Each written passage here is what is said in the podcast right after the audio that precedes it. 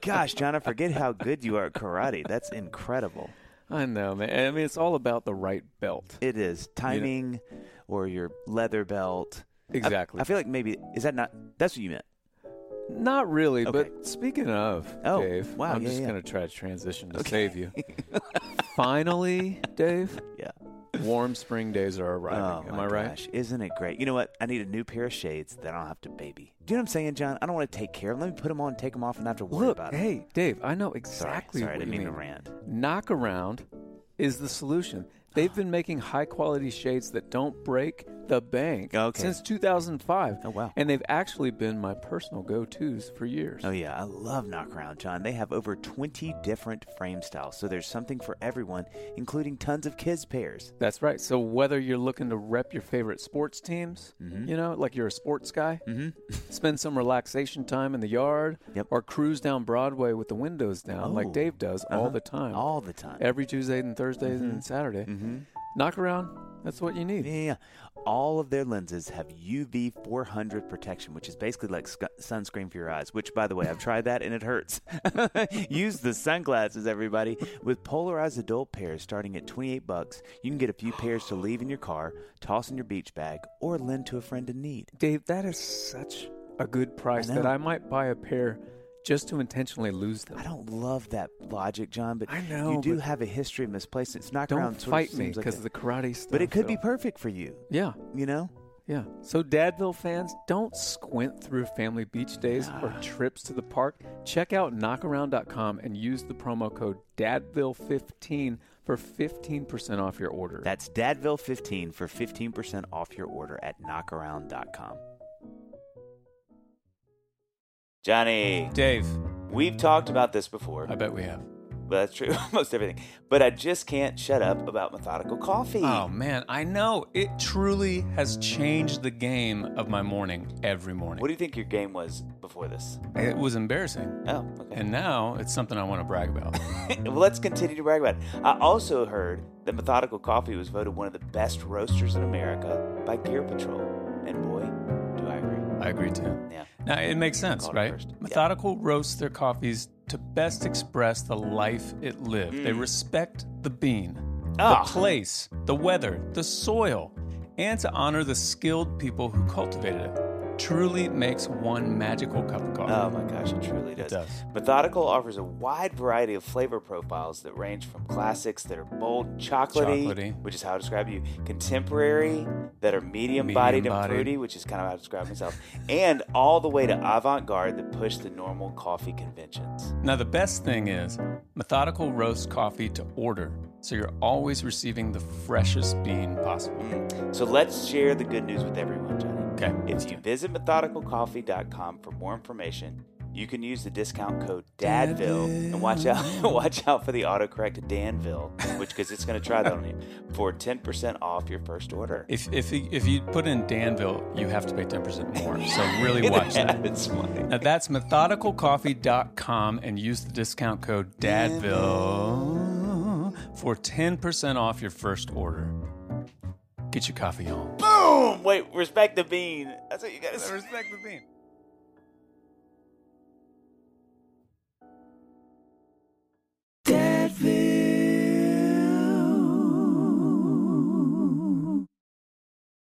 Hi, I'm Dave Barnes, And I'm Jon McLaughlin. and welcome to Dadville. Dadville's a podcast where we talk about life, love, and the pursuit of awesome dadding. It's funny thoughts and deep talks. So please enjoy your time here in Dadville and enjoy this episode with Jon Foreman. Hey, hey, yep. So, Wait, I'm um, not ready. Now I'm ready. Now you're okay. Here we go. need vocal warm up. Um, Jon, I, j- would you just tell me how close are you to the water right now? How long would it take on a? I like, don't n- want to know, run, but tell us. Don't like a a walk, not a brisk walk, like a leisurely stroll. It take a take a long way, ways to, to walk there, but it's like a maybe a five ten minute drive from here. Okay, okay, okay, okay. I'm less jealous. And I'm are you in the water every day? I picture you like sun is coming up and you're catching a wave as the sun is hitting your face. Um, that that was a little bit more of the story before I had kids. Mm. and then Ah. um, now it's more like the sun is coming up and I'm feeding my son a banana. that feels Which right to also has its challenges. yes, me. yes, Just much like It requires Catching a wave. core strength, yes. Mm. That's right. Yeah. Agility. agility. So do you? I mean, how how much are you able to serve a week now? Um. Well, I mean, gosh, during 2020 and now Yep. into 2021, I'm surfing a lot. Okay. You know, um, once a day. It's just it's Oh, good wow. exercise, and it's it's a beautiful meditative Mm. pursuit that reminds you of how small you are and how Yeah, small your love that. problems are. You know. Yeah, that's great. How what is a um I know this cuz I surf all the time. This is more a question I'm just asking for Jon, but like how Yeah, how long is a normal sesh? Like how long are you out there? Well, first of all, you can turn that like low radio voice on and off pretty pretty well. That's that's impressive. Yeah, I don't want to say it's a spiritual gift, but it is a gift. so my I'd say like two hours is about standard. Oh wow, okay. You know. okay. and it and just it goes by like that when you're out there. Yeah. Yeah, yeah. I mean, it's it's a blast. I mean, it's I think it's it's a it's a strange thing because it's almost like some people go for a run or they Mhm, play right. racquetball or something. Um, I What's the overlap on racquetball and surfing? A lot of the same. What's the You Venn see a lot of guys like opening up the hatchback and their racquetball gear falls out as they're getting their surfboard out, or is there was there was actually a racket sport um cer- like a shop there was like a shack right on the beach that that reminds me of but it was busted later because they were selling drugs so i don't know the Yeah, cross that section feels right. That actually feels right to me. Okay. Yeah. yeah Yeah. That's a lot of multitasking? So I, one- one last question about surfing, and you have to be honest. Don't lie, because people, because God hears one and two. People are going to be. You're going to be responsible to people who respond to this question. How many sharks do you see on average? you don't see too many Don't sharks i'm Don't not lie. lying everyone's everyone is freaked out about sharks Well, your answer right there, where you're like, you don't see too many sharks. That means you see sharks. It's Already too many. So that there's only two answers. but it'd be like saying like um do you do you see wildlife do you see wolves ever when you're you know or a bear or whatever it, i think it's like when you see it it reminds you wow i am in nature i'm a part of something bigger than myself but it's not a common occurrence you know you but kind like, of how, Right. so how many? How many have you seen in your lifetime of surfing? Because you surf a lot. Um, not too many where I live. We have, Really? 'Cause- we we saw we've been seeing more and more. We saw a, my brother and I. We were just about to paddle out the other day, and we see this this uh, white shark breach, and we're both like, "I hope it got what it needed," and then we just paddled out. And you just then- went out. Yeah, Wait, so so isn't that code which you already are, are sort of you're sort of sidestepping the question because when you say white shark, that's like surfer code or what you tell your mom when it's really a great white, right? there's well, there's not anything. There's I don't know if anything is like a medium white or a like decent white or I don't know. White. mediocre white shark. Yeah, I think that's how I describe my ethnicity is medium white. Medium white. yeah, mediocre white. Yeah, That's hilarious. that just sounds like something you tell your wife when she's like, y'all, um, I heard that y'all saw a shark and you're like, it was a white. And she's like, oh, that sounds like a baby nurse shark. And then in your brain, you're like, it's just not all the truth. That's all. It's just withholding a little. Sure. It's one adjective. Ju- ju- juvenile white. There's um, yeah, It looked like it was leaving. Oh, wow. that scares me to death. That's I- amazing. I mean, Oh, that's and you still paddled out. So I've got a friend in South Africa who he feels like it's his job to bring people right to the edge of their own death. Oh, I don't Because- like him. He feels like we in our postmodern society have Mhm. developed this this incubated existence where we are seldom aware of our own demise. Yeah, yeah, yeah. you know and I, I i definitely can relate to that i feel like we push the cemeteries to the outside of town we don't want to talk Mhm. about death we don't want to think about it Mhm. um, but there is something beautiful about that awake moment where you you realize, oh wow, this is precious. This is incredible that I'm here and alive. Um, and he, the funny thing is, so he took us out in these huge waves in South Africa. His name's Dougal, and he's an animal, and I love him. And he took us out in these huge waves in South Africa, and he, the whole time before we paddle out, which we're terrified of the waves, um, the whole time he's he he says, "You you guys mind if I pray for a second? I'm like, okay, you know that sounds that sounds great. Let's do this. I'll take whatever you got. And he, he prays, Lord, I pray that you'd save us from the mouth of these great white sharks, these foul beasts with rows and rows of teeth that you know, and we're like, I, I wasn't even thinking about the sharks. What are you doing with me, man? But yeah, th- South Africa. That's that's where That's real. Yeah. those are big sharks. Yeah. Yeah. Yeah. Yeah. I do. I do feel like I agree with everything that you're saying, and I, uh, your your friends like philosophy as a concept. Look, I am on board with, and I would love to get coffee and just kind of chat about on the abs- abstract concepts of that and how much I agree with it. Um, but I will say, and I do feel like when you when you talk to somebody who had some sort of like near death experience, I do feel like, man, what a gift! Like if I could somehow thread that needle, I know you come out on the other side, and like colors are brighter, and you love your wife more, and uh, everything is like better, right? But I but I'm just saying, I, I play tennis every day. I love ten- I would play tennis all day every day. But if I go to the courts and there is a a grizzly bear even walking the other way, I'm not going to play tennis that day. I'm not playing tennis. You know what I mean? Even if it were a, just a white shark and I know it can't even move because it's out of water, I still wouldn't. And it was like three courts away. I still wouldn't go play. That's the analogy to me. Is it would be it would be basically like if there was a park of tennis courts and it's the size of a football field. So there's a lot of them. Because I mean, Jon, you're out there, but you're thinking that shark could be anywhere, man. It could be a It's mile away at this point. It's swimming. But but it would be to me the equivalent of Jon. You rock up with your racket, and it's a huge. You know, there's 20 tennis courts, but you see over on court 17 a grizzly bear. And it's Right. just you and your partner playing, and you've always got an eye on it, but you still you've made a decision. Yeah. No, the, I mean, if question there's is, like a nine year old with a slingshot, I keep driving. well, is does the question is is a grizzly? Is he have a good like, you know, serve? I mean, Yeah, is yeah. is he Well- a good player? You know, I mean, That's true. He That's true too. That's another angle that I hadn't thought of. See, there's the artist in you coming out. so you, are you grizzly phobic? Is what it is. I think. Why can't I'm gonna get just blasted play, on Twitter why- once this comes out. Why Yeah. can't a grizzly just play tennis in peace for the love of Peter? Um, Jon, it is so good to have you on. So we start we start these um, these uh, episodes with what we call the brag sheet, which is all the amazing things you've done in the world.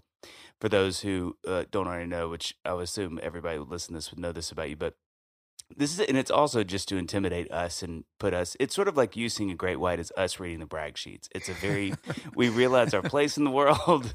Uh, uh, I would def. This is where I, I would say I have a juvenile shark, if not an infant white at that point. Um, Yeah. But this is truly amazing. I mean, you have a new album that's just came out, which is I think your 930th piece of music you've released, which is always amazing. But this is amazing. So highlights with Switchfoot. You know, everybody knows you're in one of the greatest bands of all time, uh, and I'm saying that that's all caps on all those words. Um, over 555 million career U.S. streams, with more than 6.3 million in career U.S. album consumption. So that's we're coming in hot, Jon. We're coming in. These are hot. I don't those. I don't know where you got those numbers because Well, those are. Let's get just hey, just this is part of the game.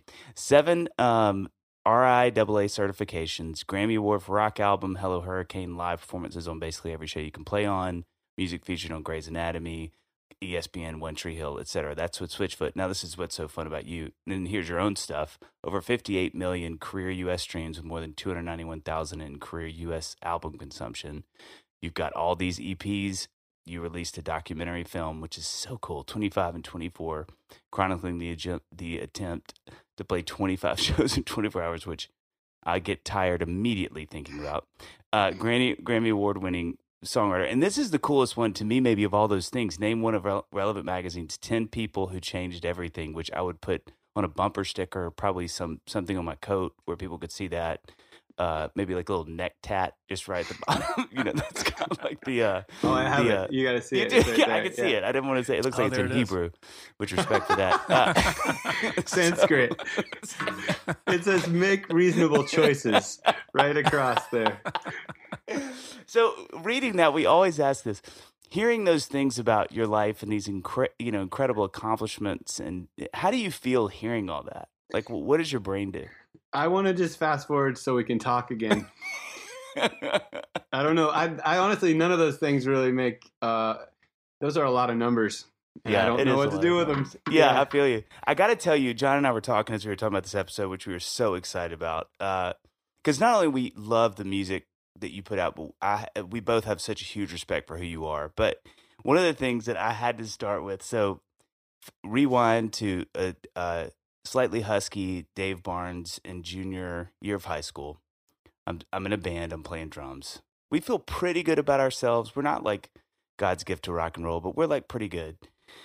I go to a Christian music store in Knoxville, Tennessee that was actually pretty amazing. This this music store. It had like the five CD things you could listen to any CD they had. You remember those days where it's Oh, like yeah. you could just sit in Oh, a yeah, the music station. store for hours. Yep. Yeah. Cedar Cedar Springs Christian Bookstore. I go in and there's this album out by this band called Switchfoot called Legend of Chin. And I'm like, I'm gonna listen to this. I put it in and you if you could have had if you could have had a close up of my face when I started listening to it, you saw dreams extinguished. Because I was like, how are people this close to my age this good? And it was a real at the same time thinking this is some of the greatest music that I've ever heard. It was a really weird dual emotion. it was like I could not love this band more. I'm only four songs into this. I bought it immediately, and also feeling like I've got to rethink a career path because this is not where me and my band. Didn't are. you get an application at the bookstore? I did. That's that's when I started that? serving coffee there. Um, but I, I mean, and then from there, just keeping up. I mean, with, with you guys over the years. But I, it was such a hysterical moment because Jenny, like, we thought, like, we were pretty good. We're like, you know, and I remember feeling like, okay, this is. Uh, this album is so good, and then seeing that you guys were like somewhat close ages, I was like, "Frickin' a, dead gummit! Why did I have to listen to this album of all the albums? I still, I mean, I love that album. I was listening to it this morning. That album is so good to me. Well, I'm honored, man. That's, I mean, that's a real honor. That, I, I look back at, at with fondness on those first records because I genuinely think that there was very little skill and just a lot of wonder. You know, we were just like, I don't know, let's throw paint. You know, when that that reaction like that Dave was having was happening like yeah, across the stage. all over. Like my brother, I've got a brother who's six years older than me, and he's a drummer as well. And he was in a band in college that would I don't think they would have existed if you did not exist. Like if Switchfoot did not exist, this band would not have existed. And they like I feel like they they would have been just as happy to get up on stage and just talk about Switchfoot and then like play a Switchfoot song.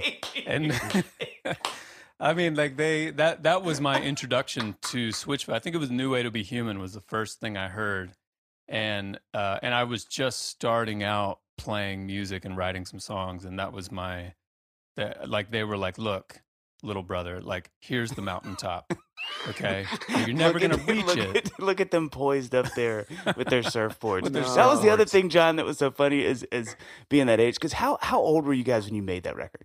Um, my brother was still in high school, and Gosh. so we were really young. And I remember we recorded on Christmas break because we, we he was out of school, and You I were was in college. And Where yeah, where did y'all record that? It was in San Diego at a place called Signature Sound, I believe. Okay, yeah, yeah. And, And did you who produced it? Jimmy Lee Sloas. Oh my gosh, that's right. Who I love. he's still, amazing. He's still here in Nashville, killing, killing the bass. He You know, is. it's it's that that was the other thing that was so funny about that season too, because it came with this other cool thing that was not only are these guys great at music, but they're all. I remember the rumor was like everybody was professional surfers, and I was like, okay, that's that's they're already cool, but you can't don't up the thing with Yeah, like, and then on the side they just make amazing music when they're not shredding the gnar. No, know what I mean? there's. I mean, the funny thing, the surfing thing is, we love surfing and we still surf all the time. But, um, yeah, like we, the surfing thing's funny because there's only like ten or twenty surfers that actually make money. Everyone Oh, else is, for real? you know, like it's not like football where Yeah, you can right. be like second string quarterback for a no name team and still yeah, yeah, afford a house. Right. It's like yeah, yeah.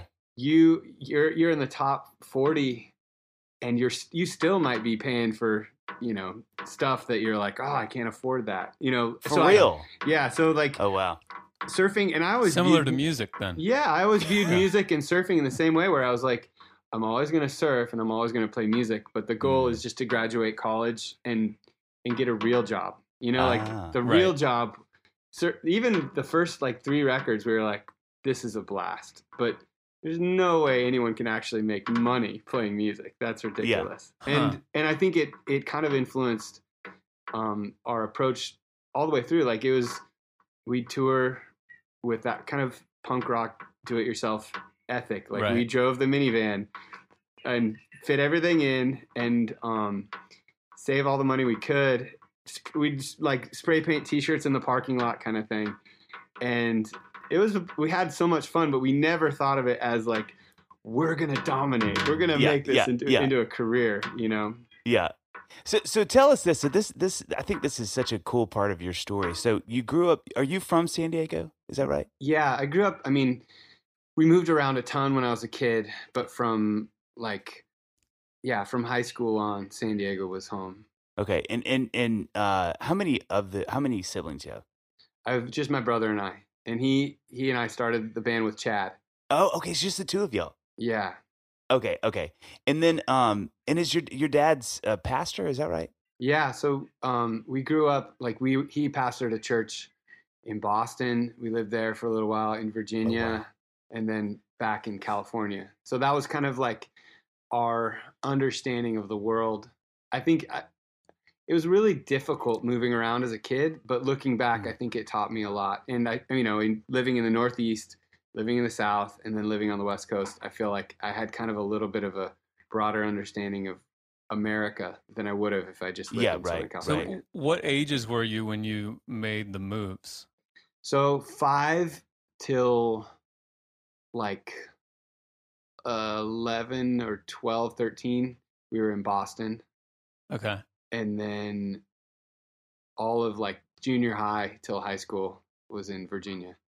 Oh wow, I didn't know that. So y'all moved to San Diego later for you. Yeah, freshman year of ninth grade, like freshman year of of uh, of high school. So it was like this. Um, I thought I, I was pretty comfortable with myself at the time, and I Mhm. was like, I'll make friends, and I, you know, I love surfing at this time, and and it's gonna be a great move. So I we mo- I moved in with a really good attitude, and then within like three or four months, I had no friends, and um, I yeah, it was like I developed a stuttering problem and Mhm. was in a really kind of a a, a dark spot, and Mm. um, that's kind of when music. I, I started realizing I could say things in songs that I couldn't Huh. say with just words, and stuttering that wasn't a problem when you were singing. Right. You know, That and is my my wife moved uh you know all actually l- the same ages i think i think she moved from phoenix to ohio when she was like six or seven hmm and then she moved midway through her freshman year to indiana Hmm. to a new school like halfway through the year that's hard. and it's like at this point in life as we're learning things and like going to uh, counseling and reading books and enneagram all this stuff she's like slowly realizing all these things about herself and how impactful those moves were Hmm. you know hmm and they really like shape your uh, they can shape your personality for real Yeah, and I I think so much of our postmodern understanding of ourself is that Mm. we're this mal- malleable thing that is just a mind,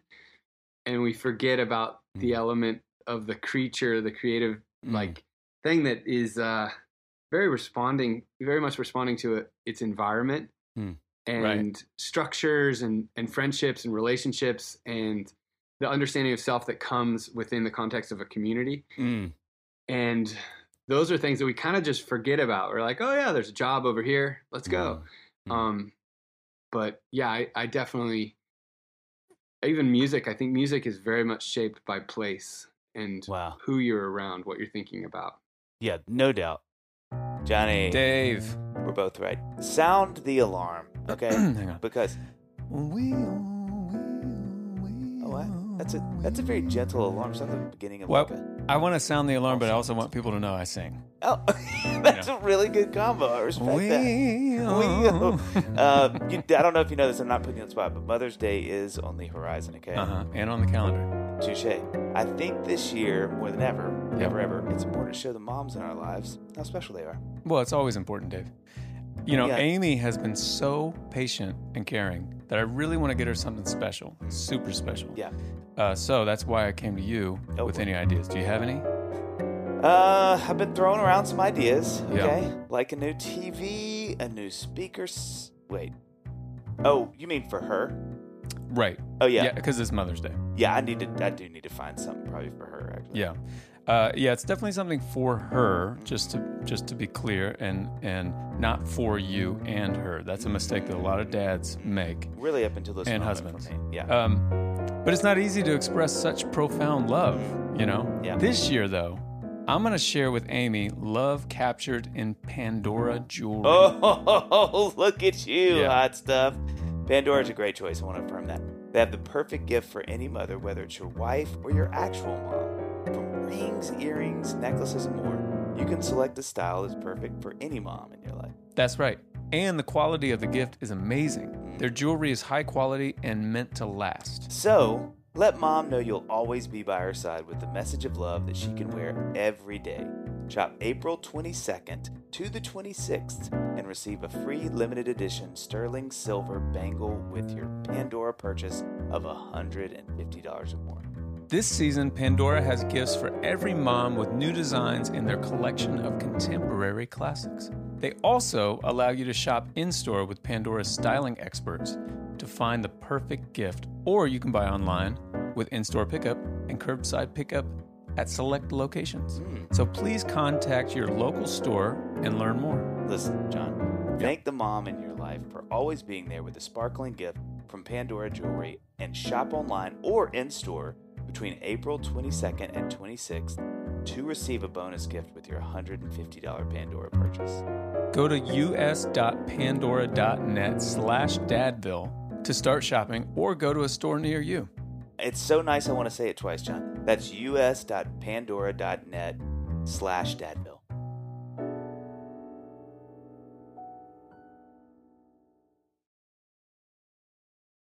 What was the sort of Foreman uh, household like? Like, what was the, you know, wh- what was the sort of mood and vibe, and and you know, wh- what were the personalities like there growing up? Yeah, it was good. I mean, I think um, a lot of people hear different things when they hear uh, pastor's kid, Mm-hmm. and yeah, right. Right. It's it, and there's all forms and flavors. Um, Forms and flavors, right? Like you meet the the pastor's kid who's like, like, just out raising hell, Oh yeah, and yeah, then yeah, yeah. there's the one who's like the goody goody two shoes who's like I don't know. I, I think for us it was um in junior high I fell in love with with uh, surfing and Led Zeppelin. That was like Hmm. it and I think a, a good example of what the the family uh, felt like was my dad just leaned in and he taught me how to play Stairway Oh Which- my gosh. as a pastor, like for me at, at the time, it didn't feel that shocking. You know, I was like, yeah, stairways, like, the- it's got heaven in the title. stairway to heaven. He's a And he's like, pastor. "Look, this is perfect. You can never tell any of the elders what we're doing. the funny thing was he never he never said it like that, and so I I show up at youth group and I'm like playing Zeppelin tunes, and they're like, no no no no no no no no. Who taught you that? We'll we'll Your jam boss. later. You can't you can't play those here, you know.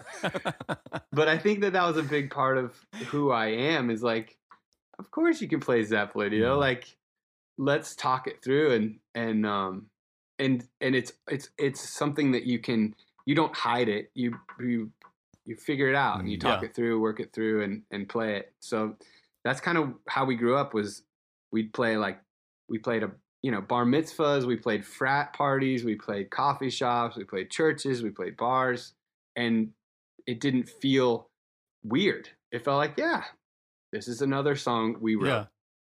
So did your was would your parents was that sort of I feel that way about mom my mine. Hello 40 and slip. Uh I feel that way about my parents in a really wonderful way is that faith was a very functional thing like it wasn't this sort of uh, overhyped um thing so I never felt the weight of that in in my family which was a real gift because my dad came to faith later you know in his high school life early college so it was a very functional, wonderful thing. It wasn't this like set of rules. It wasn't the do's and don'ts. It was much like it was a relationship. And so, um, I think a gift that I got, even though he was a pastor, was that it just felt like this is something we do that's really great. It like helps our life, and it's what we believe.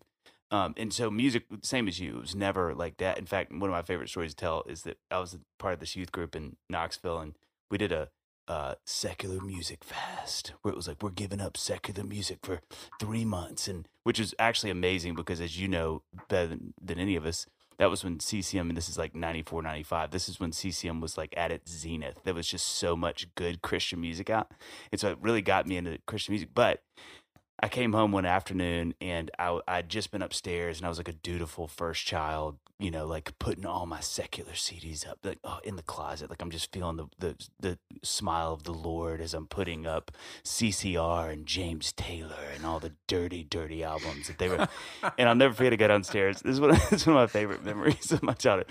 But my dad is washing dishes in, in the sink and he's like, "Hey, bud, what you doing?" I was like, "I just, uh, I mean, I'm, I'm, my back is straight. I'm just exuding the Holy Spirit. You know, I'm like, I just put up a bunch of CDs. He's like, "Oh, which one?" I was like, "All my secular stuff. I just put it up in the closet." He's like, "Well, okay." And he's it's quiet. He's kind of washing the dish, and he looks at him. He's like, "So, is it because they make you struggle?" I was like, "Yeah, man, they're secular, you know." And he goes, "Okay, okay." And he goes, he goes, he goes James Taylor.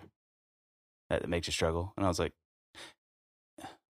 "M- Not that one. Not probably not him. He's like, yeah, and it's quiet for another moment. He's like, Creedence Clearwater. I was like, yeah, the, you know, it's funny. They don't either, actually. And, and, there was a, there was a beat. There was just like a little, and I turned around and walked right back upstairs and pull all my CDs out of the back. But I, but I mean, you know, I think for me, which it sounds like was you, it, there was a there was a there was a sort of normalcy in a wonderful way to what we believed. It wasn't this like, you know, sheen or things that can come with being a pastor kid. I mean, is that is that was that sort of the the the, t- the temperature of your home too? Is you know, or was there weight with it that you had to deal with? Was there any sort of like burden that that came with it for for from you know being a kid to a pastor like that? Yeah, I mean, kids in general, we all have really strange um, struggles. I mean, I, and and I don't know that they get easier Mm. um, as you get older, but I think you're just beginning to grow into your body and the struggles that you're going to have for the rest of your life, and you're just sh- kind of shaking hands with those struggles and saying, "Hello, good to meet you." Oh, so we're going to be doing this for the next however long we're However long. alive, you know. Yeah. Um, and so we we've got we work with a lot of organizations in San Diego that that some of them deal with homeless kids, and I, I think of these kids and I'm like, um, you know, when I first heard homeless kids, I thought they would be like like Island of the Lost, kind of like Mm. wild, and and some of them like look the part and and really cool looking, like whatever they got going on. But a lot of the kids that you meet are just just trying to be normal kids. Like they Mhm. literally are attempting to be look normal and and fit in. I, I definitely think as a whether you're pastor's kid, president's kid, Mm. um, your dad's in prison, your dad's, you know, a lawyer, whatever it is, you kind of want to be normal, Mm, right? yeah. Like you're Mm. like, I do not want to to to stand up at eh, stand out anyway. In in Mm. Australia, they have this thing called the tall poppy syndrome, Yeah. um, which is like the tallest poppies are the ones that get chopped down. Uh-huh. And I think in junior high, I definitely felt that where you're like, I just want to Mm. go away and just blend in for the next 10 years and then be able to figure out who I am, you know. So I I felt that, but I didn't feel pressure from my folks. I think it was just the pressure of trying to figure out who I was as a kid, you know. Yeah. Which I, which you know, I think you're such a contemplative. I, I think about you and how thoughtful you are. I think about your music, both your solo albums and Switchfoot records. And I think anyone that knows anything about you knows that it's not surprising in a wonderful way because I can imagine being a thoughtful kid and really realizing you view the world like you do, and we get to benefit from that from your songs. Um, but it- would make sense that I could see you going through a season where you're like, boy, okay, I, I, there's a lot of things I'm seeing, and how do I think about that? Where sort of Luddites like me that are walking through, like, is there Baskin Robbins close? You know, um, it's it's a little one one track, you know. I It's also I don't know. I yeah, I- I think like the Baskin Robbins is definitely high on the priority list. Sure. Um, I I found like a few things early on to be really helpful. Uh, so I got really into philosophy um, in in college, especially. I went to UCSD, which um, was, you know, I would say it's like UCLA without a football team, Hmm. and it was very much academic. We didn't. It was not a party school. It was much more, um, you know, how are your midterms going? That kind of question. And for me, th- that was the most challenging part of that journey because I was, you know, all these professors. It it it came it kind of came to a head where um, I could be whoever I wanted. There was no Mm. one saying you have to do this or have to do that. Like I could do what literally anything I wanted, and I um, I had to come to the kind of the conclusion. Well, what do I want? Um, and and and and you know who is God? Who am I? All these things kind of came to a head right then, and I think that's that was that the beginning of that journey for me was um, in college. You know, professors kind of challenging everything that that I thought was right, and then kind of trying to read Kierkegaard and figure out, you know, Kierkegaard or Aquinas or whoever, trying to see, okay, I'm not the first person who's who's struggled with this Mm, stuff. Right. Mm. Mm. That's uh, Yeah, that's it's beautiful. interesting and like great to hear.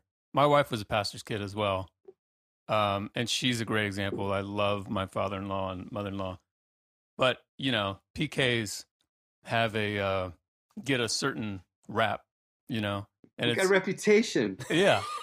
But it's great to the there, there's sort of like that side of it, but there's also like you don't I don't hear a pastor's kid and think necessarily, oh, I bet he grew up in a home where uh anything is possible and you know Mm. uh your your pastor dad will help you learn stairway to heaven and uh you know go to this school and and just constant sounds like you were constantly in this environment where like you know anything is possible listen to you know that inner voice and it was sounded like it was like a slow contemplative sort of walk through life you know Hmm. which is not necessarily what you would you know immediately expect you know Yeah, I do feel like we have this. I think it's an American thing, but maybe it's a, a human thing. We want we want the destination. Hmm. Um, we want the result. We want the fast food. You know, like, um, and certainly, um, there is some sort of resolve that that that Western faith offers. Like, it's settled. It is Right, resolved. right. Here you are. You've arrived. I was blind, but now I see. And Mm. I don't know that that's helpful all the time because I feel like the only true arrival that we Mm. reach in this life is death. That Mm. that is the only place where all tension is alleviated. Mm. And I think every other arrival is um, it's a learning, growing place that is meant for us to help others, and and um, it's usually pain that that is Mm. the best educator. And you know, I, I think I still even I mean, gosh, 2020 was a year of doubt and darkness and death and discouragement and a lot of things that start with D apparently. And for me, it was this thing where I was, I was just all the things that uh, the, the systems that I had been subtly trusting in that I didn't want to admit I had been trusting in were collapsing. And, um, Yeah. you know, that's kind of where the record came from. And I think being, being aware that doubt is the other side of faith and that you cannot have a faith without the presence of doubt. Yeah. Um, I, all of these things I think are helpful rather than harmful, you know? Yeah. I think that's a better We- way to say it. Is a is I think more black and white. Like I think of a preacher's kid growing up probably lives in in a world where it's like th- we have an explanation for a lot of stuff. It's black and white, and it sounds like you lived in a world where, um, you know, as you said, like I once was blind, but now I see, is a little bit more of a complicated statement. You know. So- Yeah, yeah, and I think it's helpful when because when I hear somebody say that, I'm I'm always excited, but I feel like I don't find myself in that narrative. Hmm. I'm the guy who's Yeah. like, well, I see better, and yesterday was a great day. Today, you know, Right. Yeah, there's we just had um, John Mark Comer on. I don't know if you know John Mark that wrote Ruthless Elimination of Hurry, which that book is like just a face spanking. But um, it is profound how much that book challenged me, especially to your point about last year about the stillness of it. You know, sort of like the. I think for for especially for those of us who have lived somewhat of a vagabond existence, you know, a a, a life in motion, that it's like all of a sudden and that book deals so much with just like Jesus never hurried. Like that's kind of Mm. the shot call from the top is just like he just never hurried. He never hurried. Uh, in fact, it blows my mind still uh, in my this Bible study I'm in. We were just we're going through John, and and and that after he meets the woman at the well, he stayed for two extra days, which wasn't planned. But he was like, "This is where I got to be right now." And you know, like I just I I I, I sympathize so much with the disciples because I'm like I would have just been such a punk. Like I'm Yeah. like Jesus, we got plans, man. Like when he asked like who gets to sit to your right, I'd have been like the, like on the shoulders of the guy, like yeah, like which one of us? You know what I mean? Like I would have been that guy. So it's it's such a cha- that that idea and that sort of ideology is so challenging. And but something that I took away from that book that's been so hard for me is having to realize that every and John Mark talks about this, but like every moment, God is in every moment. In the mm. pain, in the boredom, in the stillness, in the excitement, in the movement, in the shows, in the after show, in the lane in the hotel when you're wondering why you're doing this with your life. You know, like all those moments are real moments. They're not just a destination. They're these things on the way that you can be in if you'll just be in them. You know, and I think for me, it's been getting through to the next thing. What's the next thing? What's the next thing? Hmm. And I think spirituality can be so profound when you can not hurry to be in the moment that is right now because Hmm. it's a moment all in itself. You know, it's almost like a little eternity in itself if we can slow ourselves down. And so it's I, I love hearing you say that because I think it's I do think you know kind of what John is alluding to. One of the tricks of being a PK is um is that it can feel and I've really struggled with this. Like everything has a fix. Like every there's a there's a skeleton Bible verse key to every problem. You know. And I think as I get older, there's a real beauty if I will let myself lean into it of like, it's okay if stuff just hurts. It's okay if you're sad. It's okay. And, and I find even more so as I get older that I feel like that's where Jesus is like, what? You're really to be still for a second? And like, be sad. Okay, I'm, dude, I'm here. Like, you know, yes, yeah, here we go. As opposed to sort of, you know, like it's got to be like high five American Jesus all the time. There's this really beautiful stillness to like, you know, letting life happen at the pace it does and and being okay with that, you know, and not sort of trying to go, no, but yes, it does, but you know, comma, let me tell you what happens in the, you know, as we rise, you know, like a phoenix from the, you know.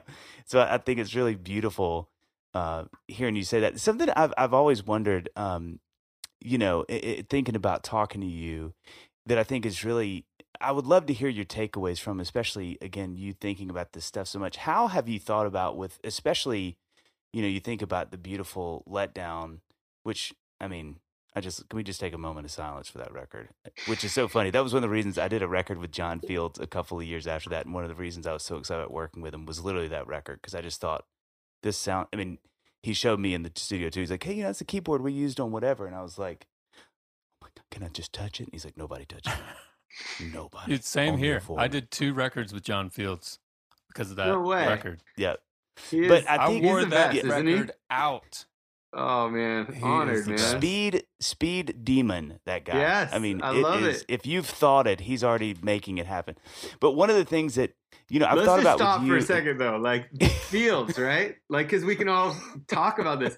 My favorite thing about Fields is, I, I, I, that's the way I love to make music. Is you just literally you're like, okay, shaker, okay, here we Yeah, go. yeah, yeah, all right. yeah. Oh, guitar, okay, and and in like half an hour, you have you have played 14 instruments. Yeah. And you're on to the next song. I love that approach What, to music. what's funny is that like your demeanor is, i like you're a contemplative, sort of like cerebral, like let's think, you know. And I am very, very slow. I'm I'm slow. Like people might think I'm contemplative. No, I'm just slow. So like the two of us making a record with Fields, like going in, I I don't know what that experience was going to be like because he is so lightning fast. And for those listening who who don't know who John Fields is, he is an amazing producer who has done. We all three of us here have worked with him, and he produced the Beautiful Letdown, which is one of the greatest albums of all and not just a great. I mean, you you guys nailed. I, I I could do a whole podcast on that record. I swear I could. But I think the thing that's so unique about that record is it's that wonderful moment when really great songs get really great production. Like, is there anything that makes you more happy than when you have a record that you're like, these songs are great, slash, holy cow, this sounds cool. you know what I mean? Like, that to me is the zenith. That's where everybody's like, you know, and that record is that because of y'all's magic in there. One of my, John, I can't say this without laughing. One of my favorite Fields moments. I know what you're gonna bring up, and I was you know what I'm about to say. I was thinking I want to bring this up, but I don't know how to duplicate it on the podcast.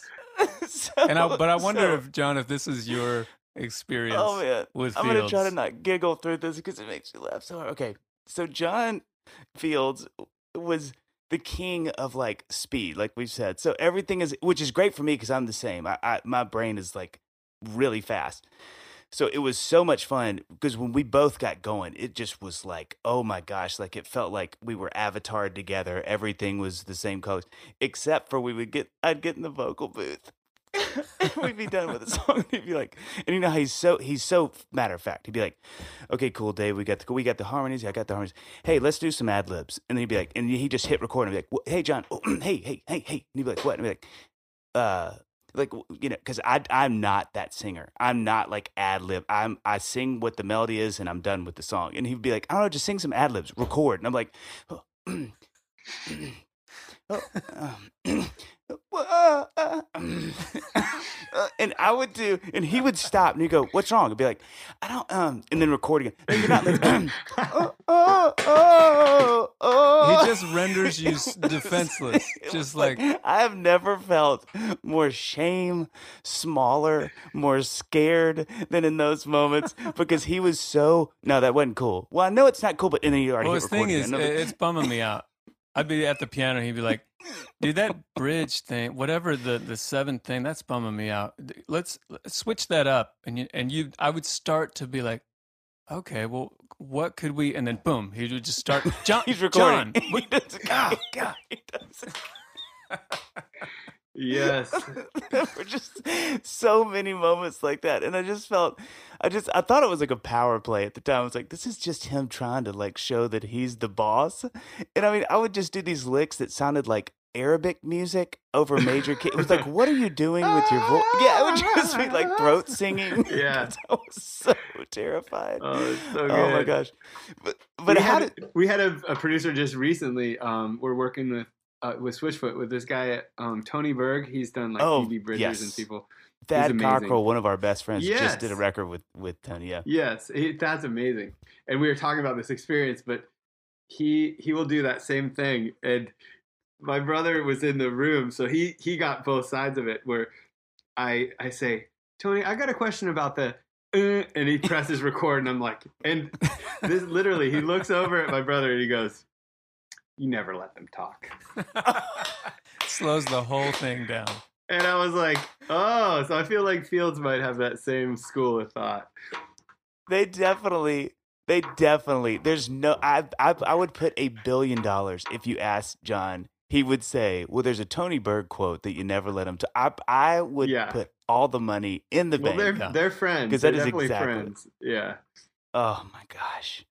Um so so okay with I mean where I was going with that is is with the success of these records especially that record that sort of catapults y'all into you know sort of the mainstream and I remember feeling it was such a unique thing to watch from the sidelines because it was almost like um you guys were sort of given like the uh the cool like we're Christians but we're in the mainstream we're great guys but we're also writing songs that are hits but we have faith and I remember it felt like just all of Christendom sort of gave y'all t- that key to the kingdom that was like now you guys like start the parade and we'll all try to follow you out into the mainstream where we can try to be cool and relevant or whatever but but between that and then I've always wondered this between that and then the success of the record like how did you handle that? Like how, what was your headspace like knowing you know your background's philosophy? Obviously these are things i'm sure you'd thought about and then life sort of hands you this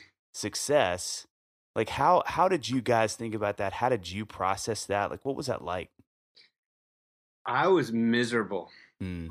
That was the most miserable time of the band. Mm. And I think it's because when your objectives become uh, swayed by somebody else's objectives, Hmm. you begin to um, you're chasing after goals that aren't your goals, and whether or not you achieve them is is irrelevant. Mm. You have failed. Period Yeah. you Mm. know um if you achieve the goal you failed if you if you fail you failed um and our you know i i wish i could say that you know wow we we crushed it and we were awesome and we did Mm. everything great we had some really great moments and i'm really proud of the music that we made and i'm so thankful that we our, our friendships survived and Mm. marriages survived and everything. Um, but it, it was really, really difficult to try and um, balance those things. I remember we were in Australia. Um, to, you know, it's one of those things where you spend so many years trying to light a, a, a match of get this thing to It's a start great burning. way to say it yeah and yeah. you're like, uh, oh, well, well, you know, and, and you're just like going around touring to like 150 people, yes like trying to see if anything Yeah. will catch. And Yeah. literally, that was the record where we are like, well, we'll make one one last album, and and then we'll go graduate from college and hmm and talk about how we used to be in a band. And that record, for So whatever funny. reason, just just caught, you know. Mm. And um, Did you have a sense of that when you were making it? That's a great question it was funny because we, um, the beautiful letdown came out 18 years ago this month.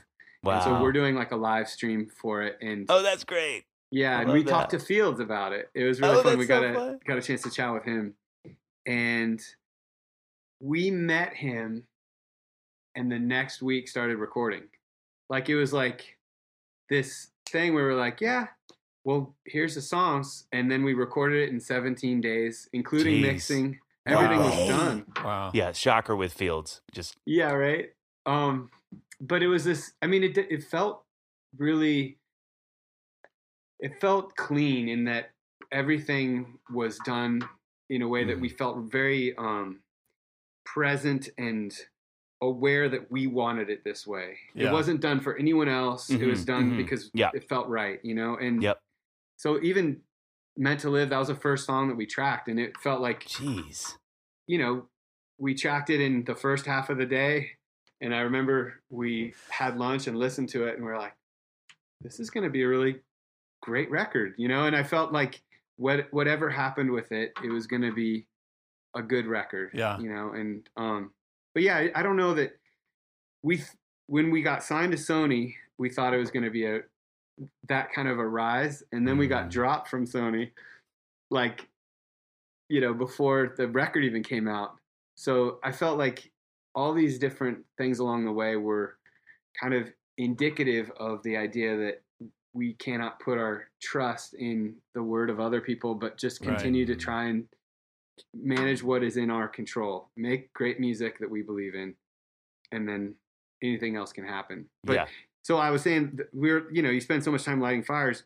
Felt like with that album it it it hit and and we were touring and touring and touring and and at one point we hadn't been home for a long time and um we got the call hey Letterman wants you to go play and Letterman was a big show at the time is like the the show and we turned it down because we were like we have to go home and see our families Wow.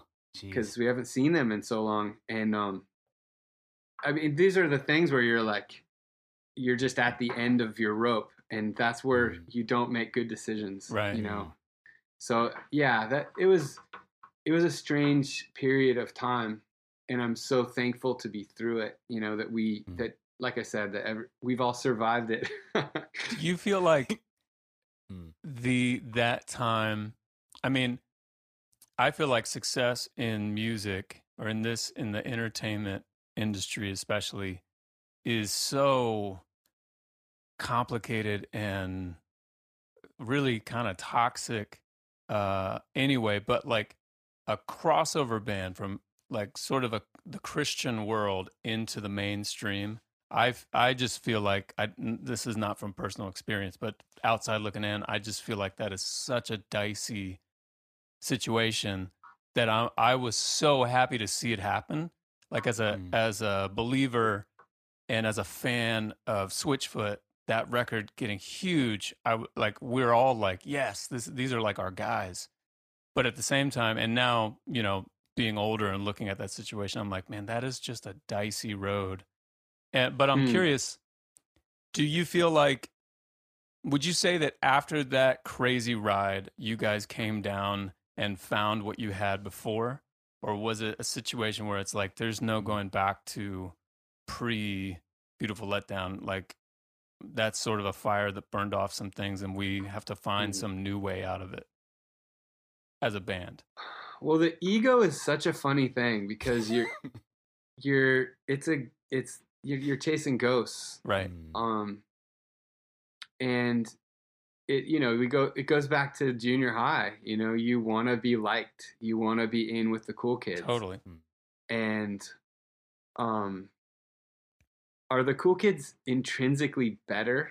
You know, is is that band that happens to be the flavor of the month are they better or is it just that you know that they happen to be the flavor of the month and then what is trendy and what is transcendent um Wow.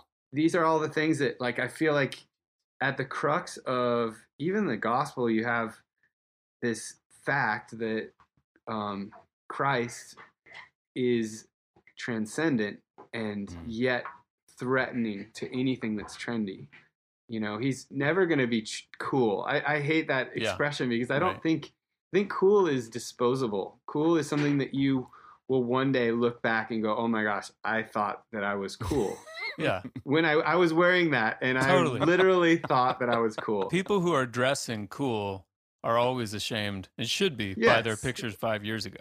Yeah, and we all have that experience where you're like, oh, dude, I, I thought I was so cool, you know? And I, I think that that's what, like, love, I- I mean, it, I guess you have to redefine cool if you think that laying your life down for your friends is cool. I think it's this thing where you're like, no, that, that feels important and life changing and monumental, but I don't know if it's if it's cool, you know. Right.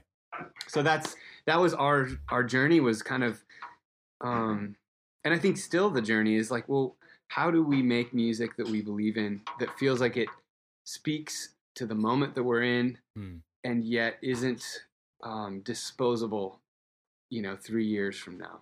Right. So speaking of the moment we're in, what's the segue. anyway, speaking of the moment, uh, you know, when you release a record this year, you know that that um, I'm assuming you wrote last year. Is that right? The yeah, Departures was pretty Yeah. much tw- a 2020 album. Okay. So so what was 2020 like for you? Like what was it like to be still? What was it like to be home so much? You know, ha- obviously it was the year of the letter D. But you know, what was sort of your uh, what what kind of inspired the record, and then what was it you found yourself thinking about? You know, last year, how did it affect you? You know, your family, etc. Yeah. So, um, 2020 was it was strange. So we started with this. Our our our last show of 2020 was this this cruise ship. we played we played the rock boat. with Oh, I love that rock boat. Yeah. we, we both we're both uh, Yeah. alumni. Dude, it was so fun. We'd never done it, and we were like, I don't know, out to sea. That sounds like a bad idea. It- But we was did it it. seven days? Is it still seven Um, days? I It used think to be like yeah. three days, and then they extended it. No, it was longer. It was longer, but we caught like the tail end because we had a show at the beginning. Oh, okay. but it was it was strange because we we were hearing all about you know this virus and this illness, but but we were on a boat Yeah. and it felt like you know you, when you're on a boat in the middle of the Caribbean, none of that really seems like it's true. And then we came home and and that was it. And and it it was um it's it's strange because I feel like it is the most monumental thing that's happened in any of our lifetimes. Yeah. You know? And yet it is not remarkable in that we all experienced it. So anything that Mm. I say about my experience is like, yeah, that very much everyone. Um, I think for me, it was really to be in a have a job where we have like we have a team of people that we love and it's a family and um we had the choice do we just fire everyone and walk away for a couple years um or do we continue to try and support families and kids and all of this and that's we chose that route and so but tho- that financial pressure um i definitely felt that um just you know that was that and and i think that weight of just the unknown and where are we headed i think all of that kind of for me found its way into these late night studio sessions where i just grab a guitar and try and emote these feelings of that i couldn't really enunciate any any other way other than the song and that's Mhm. kind of where departures came from What was it like? Uh, what was your family? You know, what was the last year being homes? I, I, we've done a few um, podcasts with musician friends over the last couple of weeks, and it's always so fascinating to me. You know, because Nashville's such a big country. You know, Yeah. countries, and they, you know, they're the weekend warriors, and you know, so many people are gone in very, I think, very functional ways, but they're gone a lot. You know, these. What was it like for y'all to be around so much, like with your kids, your spouses? You know, what what was that like? Well, it's funny. Yeah, I I mean, all of my friends. I mean, I we run in the same circles. Maybe a lot more LA folks for me, but same thing. Where um, you know, you're talking to your buddies, and some of them are like, "Yeah, my wife wants me gone." You know, we, we've never done this before. She's ready Yeah, for me yeah, to hit the yeah, road. Yeah. I felt, um, for me personally, this was a year that was a gift because Mm. I I um been married for 19 years and none of those years have had this much time home Yeah. and it felt like and, and that you know quite frankly is a is a struggle you know Mhm. marriage is not an easy thing and um this felt like a year of victory where we're like yeah Mm. all right we can we can do this we're Hmm. we're okay you know but it was yeah it was it was um i do i'm so thankful for for the community that i have i, I think it brought all these things to the surface Hmm. that that are just so thankful for music so thankful to be able to have this outlet to i mean i was so thankful for zoom talking Hmm. to friends Right. you know Mm. i've never been thankful for zoom before I've never You even know? heard of Zoom before. right yeah. Yeah. And, and so, how many kids do you have now? You have two. I've I have two. I have a son who is two and a daughter who's just turned nine. Oh, okay. Jeez. Okay. And did they? I mean- did did your daughter go out on the road with you at all? Were your wife and daughter Um, traveling with you? Yeah, we we um not often, but they were out with us in Florida right before the the cruise ship thing, Yeah. and um yeah, so it it is a strange thing because I I loved being home. Hmm. You know, for maybe the first time ever. Home Hmm. always meant failure for me Wow. Hmm. because home meant that I didn't actually have anyone that wanted to hear us play.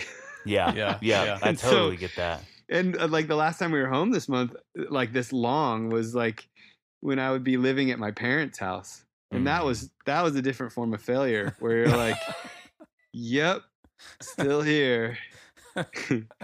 So what what was nine years ago becoming a dad? What was that like?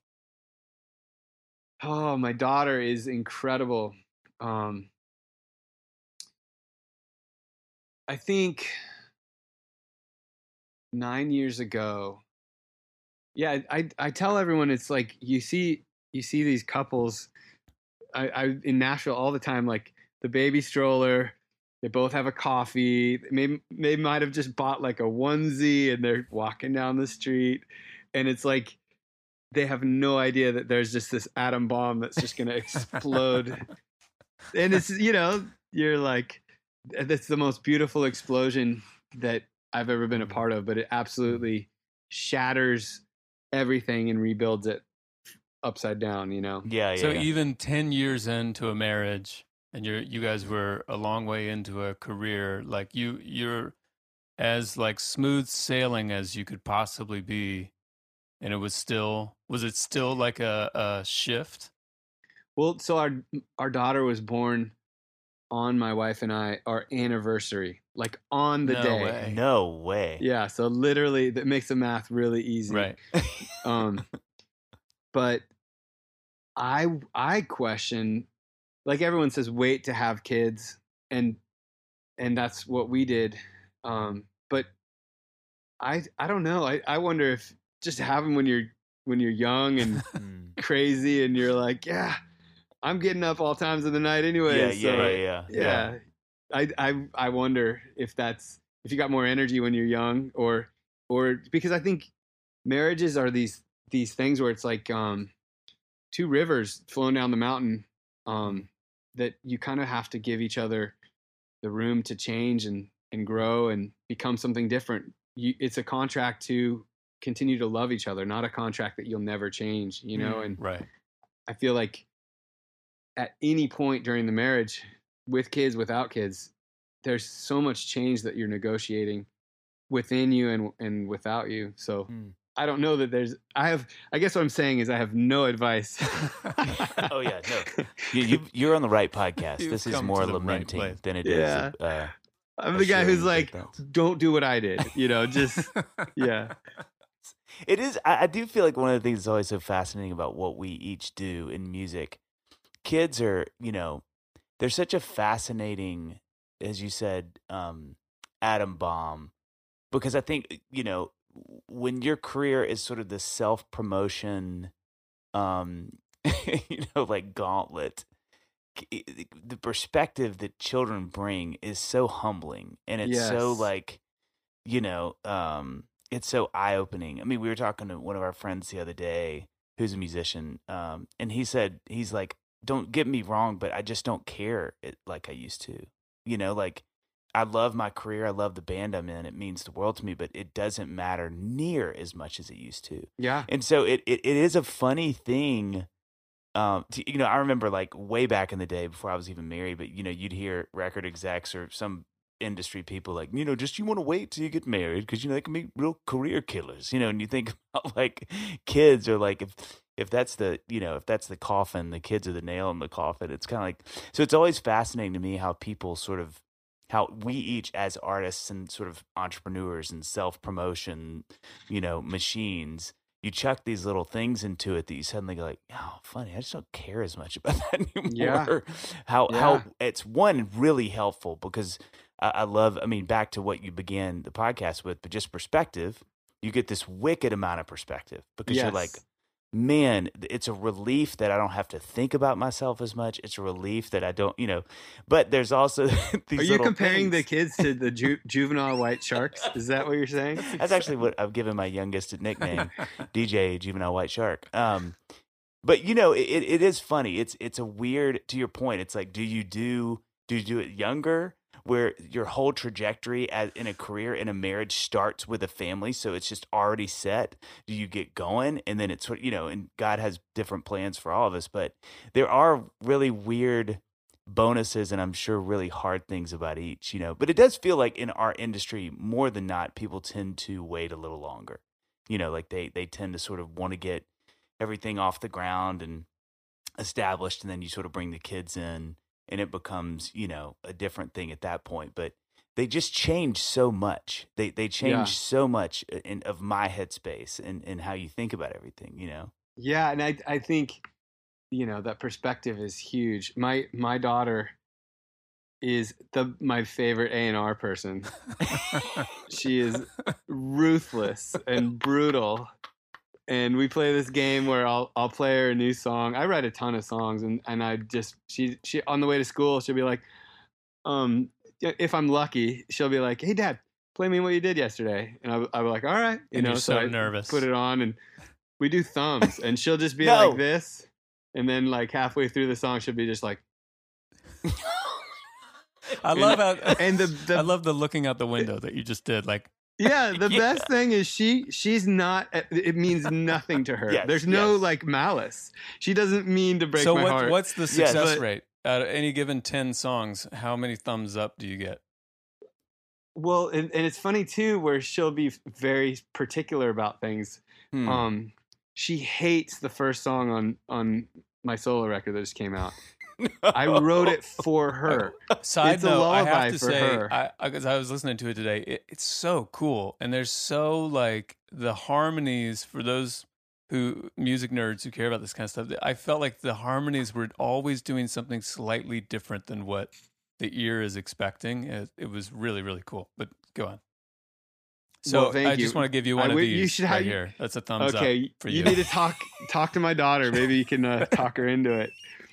She made me make a playlist of of the the record without that song no on it No. for her, No. so that she No. never has to hear it again. Oh, Here, here's And- what's great about but that I- because I feel like uh, the the nine year old son would be like, I don't know, Dad, I just don't like that one. But the nine year old Yeah. daughter is like, No, no, no, I want you to make me a separate playlist. Take that song Yes. off. I don't know what this yes, like. No. Can't imagine what she's going to be like when she's like 15. You know. Yeah. Oh yeah. I can. there there is this judicious uh, you just said it Jon that that that is so true it, kids there is this part you can really trust too though Yeah. with, Yeah, with your it's music an because they. There's don't no baggage there. yes because they're not going yeah and you can it's um, even when they're really young like my four-year-old i can watch him listen to a song and i'm like oh he's losing interest look at his body because he'll kind of and i'm like okay that chorus sucks They I can be him the so chorus. honest. Is it- I, I mean, they're gonna the be like. What are you going to do? Not feed me? I mean, of course I'm going to yeah. tell you my opinion. oh yeah. I'm not going anywhere. You wanted an What are you opinion, right? Not feed Good. me. It sucks. Yeah. You spent oh my god! how yeah. long on Can this we song? also just Oh, have a God. Yeah. can, well? And you know, I want to give a little shout out to Madison Cunningham, who I am slightly obsessed with. I mean, I I, I know she's on the record, and what a mutant of talent Mhm. that girl is. Yes, I know. What a treat she is. She is incredible. Moses. So, I do you know Tyler? I don't. Tyler Chester. He's he's the guy who produces her. And years ago, when she was like, you know, seventeen or something, he's like, "You gotta check out my friend Madison Cunningham." And I was like, "Okay." I mean, Ty- and Tyler is a monster. He plays with Blake Mm. Mills and all those Yeah, guys. yeah, yeah, yeah. And I was like, coming from Tyler, I gotta, I gotta check, you know, check Yeah. her out. And yeah, so I've known her for years, and she is she's just incredible. Uh, She- she's always been that way too. So tasteful. She popped up in my like you know Spotify Discovery playlist probably two years ago, like right kind of around when she released that album. Yeah. and I, I it it genuinely blew my mind. Like I became a disciple. I told so many of my friends, and it was so much fun because you know there's that music you find where everybody gets it. Like Yeah. all of my music friends heard it Yeah. and were like, "Oh yeah, this is amazing." No, This it's amazing. it's so wild because we've done a couple shows with her, and the entire backstage clears out because everyone's like, "Oh, You Yeah, gotta go out. you gotta go. You Yeah. gotta listen to Show. listen to Maddie. What's Maddie gonna do Yes, tonight? yes. You know? Yeah. gosh, she's good. I mean, Yeah. you, you you hear, you know, th- these are always very trite, and you have to be careful about these comparisons. But the Joni Mitchell thing, you just can't. She's got that sort of thing, that sort of otherworldly. Somehow, we were blessed with this sort of music angel that thinks and plays and writes in this really cool way. Yeah. Um, I, I was so Yeah. excited she was on the record because, and I know she's, isn't she out there? She's L.A. or San Diego. She's somewhere Yep. around there. She right? Yeah. grew up in Orange County and lives in Yeah. LA. Yeah. Um, yeah, it's it's she's great. I love that your kid. I, I'm gonna laugh at that all day. Your, the thumbs down. Oh yeah. daughter. So she'll be so specific. She's like she's like the pre-chorus is is just not happening. Or she'll be like, What is what is that at the top end? You need to mute that. Oh wow, Oh my- she's like getting very into it. specific. Yeah. L- And it's so fun because she'll be like, you know, I don't you that part's you kind of sw- swung it a little bit. You shouldn't do that. Dude, No. Like very specific no, musical. that's legitimate A and R. That's Oh, legitimate A and R. It's it's it's like production 101 and you're like it's it definitely most of the time she's right. and is she? So, I assume she's so like funny. she plays music. If she's giving you feedback like that, She loves music. She she um yeah, I mean she listens to it all the time and sings to it and have you tried? Because I'm I've got an eight year old uh, and a five year old, and I'm at that point where like my eight year old's starting to like write some little songs on the piano, Yep. and Yep. she's uh you know messing around with some guitar chords and stuff like that and i but i feel like i am dealing with like an atom bomb i'm like i don't want to mess this up i started playing when i was four years old and that's too early so i didn't want to do that but i got to get her started at some point and like i, I i'm in that Yeah. phase right now like have you has she tried to do some guitar stuff and then but you're not forcing it Yeah, I mean, I'm I'm in that zone, but I do think it's just what you're surrounded Yeah. by. If you go to the beach every day, you're gonna surf. yeah you know, Mm. like it's it's just you're gonna, see a white shark you know Yeah, yeah. Juvie. and and I think I've I've had that approach with my daughter at the beach too, where I'm like, "Let's go, Right, come on, right you got this," Mm. and and I think it's better if if it's coming from her, you know. What what have you found with with both of them? What do you think is like? This is kind of a, a broad question, but what do you think is the most challenging thing? You know, is there anything that's Hmm. kind of surprised you that way, or has it been something you saw? But you know, what what's the thing you're sort of like, oof, man, this is always tricky. This part of parenting. Well, I think um, I heard my friend is the you you actually you should have him on your podcast. His name's Frank Tate, Mm. and he he used to run Five Minute Walk records. Oh yes, dude. Five Iron Oh, and yeah. all those. Oh yeah, yeah, yeah. Um, so, but he he's incredible, and he he was um he was an orphan as a kid, adopted, and kind of grew up with the dream of being a dad, Hmm. and so has a very interesting perspective on all this. And I was talking with him yesterday, and he was saying your job as a dad is to be an editor, not a writer Jeez. and that your your your goal should be to point out the things that are incredible. Yeah. Like you're a producer, to put it in music terms. Yeah, you're the guy who's great. like, "Hey, the bridge isn't working, but the chorus is amazing. Let's Mm. let's highlight this. Let's rewrite that. Let's Mm. what do you got for for lyrics, you know?" Mm. That's great. And I love that. I feel like that helped Yeah. me because then, and it also allows her to be her rather Mm. than me trying to make her into something that I can understand.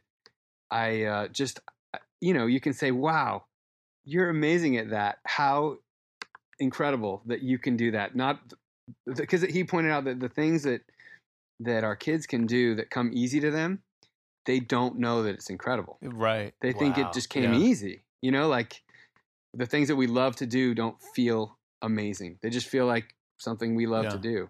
And so Mhm. I, I think with both of my kids, the challenge is to um, see them for who they are in the moment and to kind of praise the things that are happening just of their own accord and, and point them out to them like, hey, that was amazing. Not not everyone can do Yeah. that. I love that.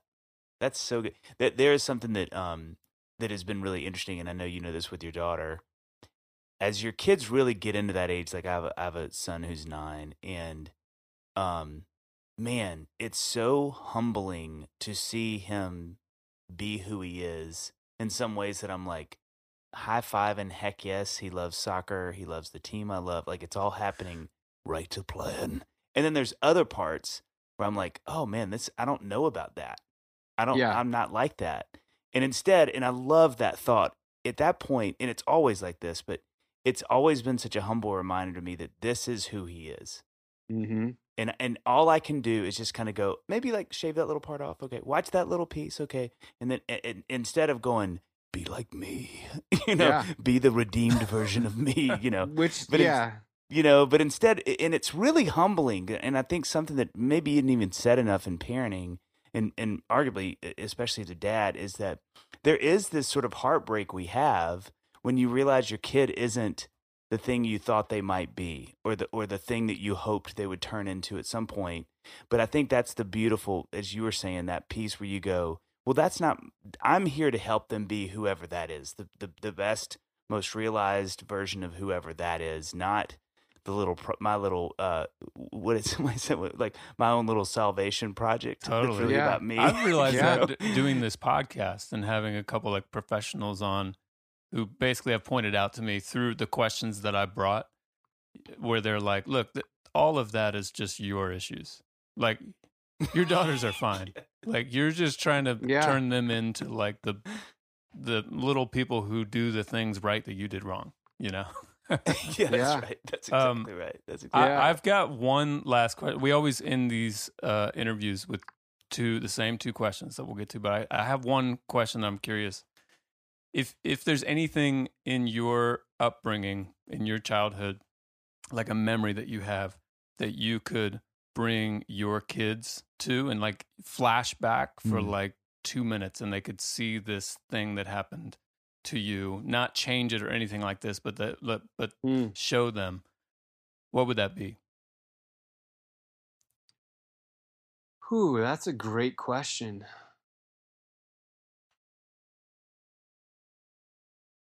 Um, the the images that flash through the, my mind concerning that would be either going to uh, like extremes, like a moment of extreme doubt, Mm. um, a moment of extreme joy, Mm-hmm. or a moment of of extreme shame even Hmm. like are those the you know am i trying to like and then the question comes am i trying to explain or justify some portion of myself Right. Mm. um i think the the you know if i could go anywhere and just bring them to the moment i think i think of the ocean as a Mm. kid how amazing it would be to be you're the same age as your kids Mm. experiencing the ocean Huh. together Mm. that seems like a, a pretty beautiful Yeah. moment That's cool. Mm. God, I love that. like Okay. Yeah, Yeah. I, I can't. I, I've, I've, I've, I almost started to cry, so we moved on quickly. That's how my brain works. Um, so that's that's so beautiful. Um, so we ask these two questions uh, as we kind of wrap up. I'll ask you the first one. What is the one thing you want your kids to know? that they are loved beloved Last love that. question. You're doing great, by the way. what What do you want your kids to say at your funeral? Ah. Hmm.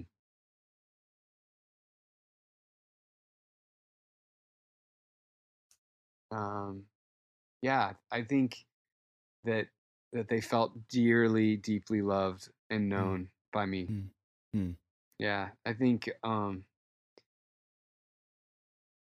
and I I I I hope that there's a lot of laughter as um I want to be the type of person that can laugh at himself Hmm. my friend um who used to live basically next door to us when his kids are a little older than mine, I look up to him in a lot of ways. And whenever anything would go wrong, his first instinct was to just laugh, like, ha ha.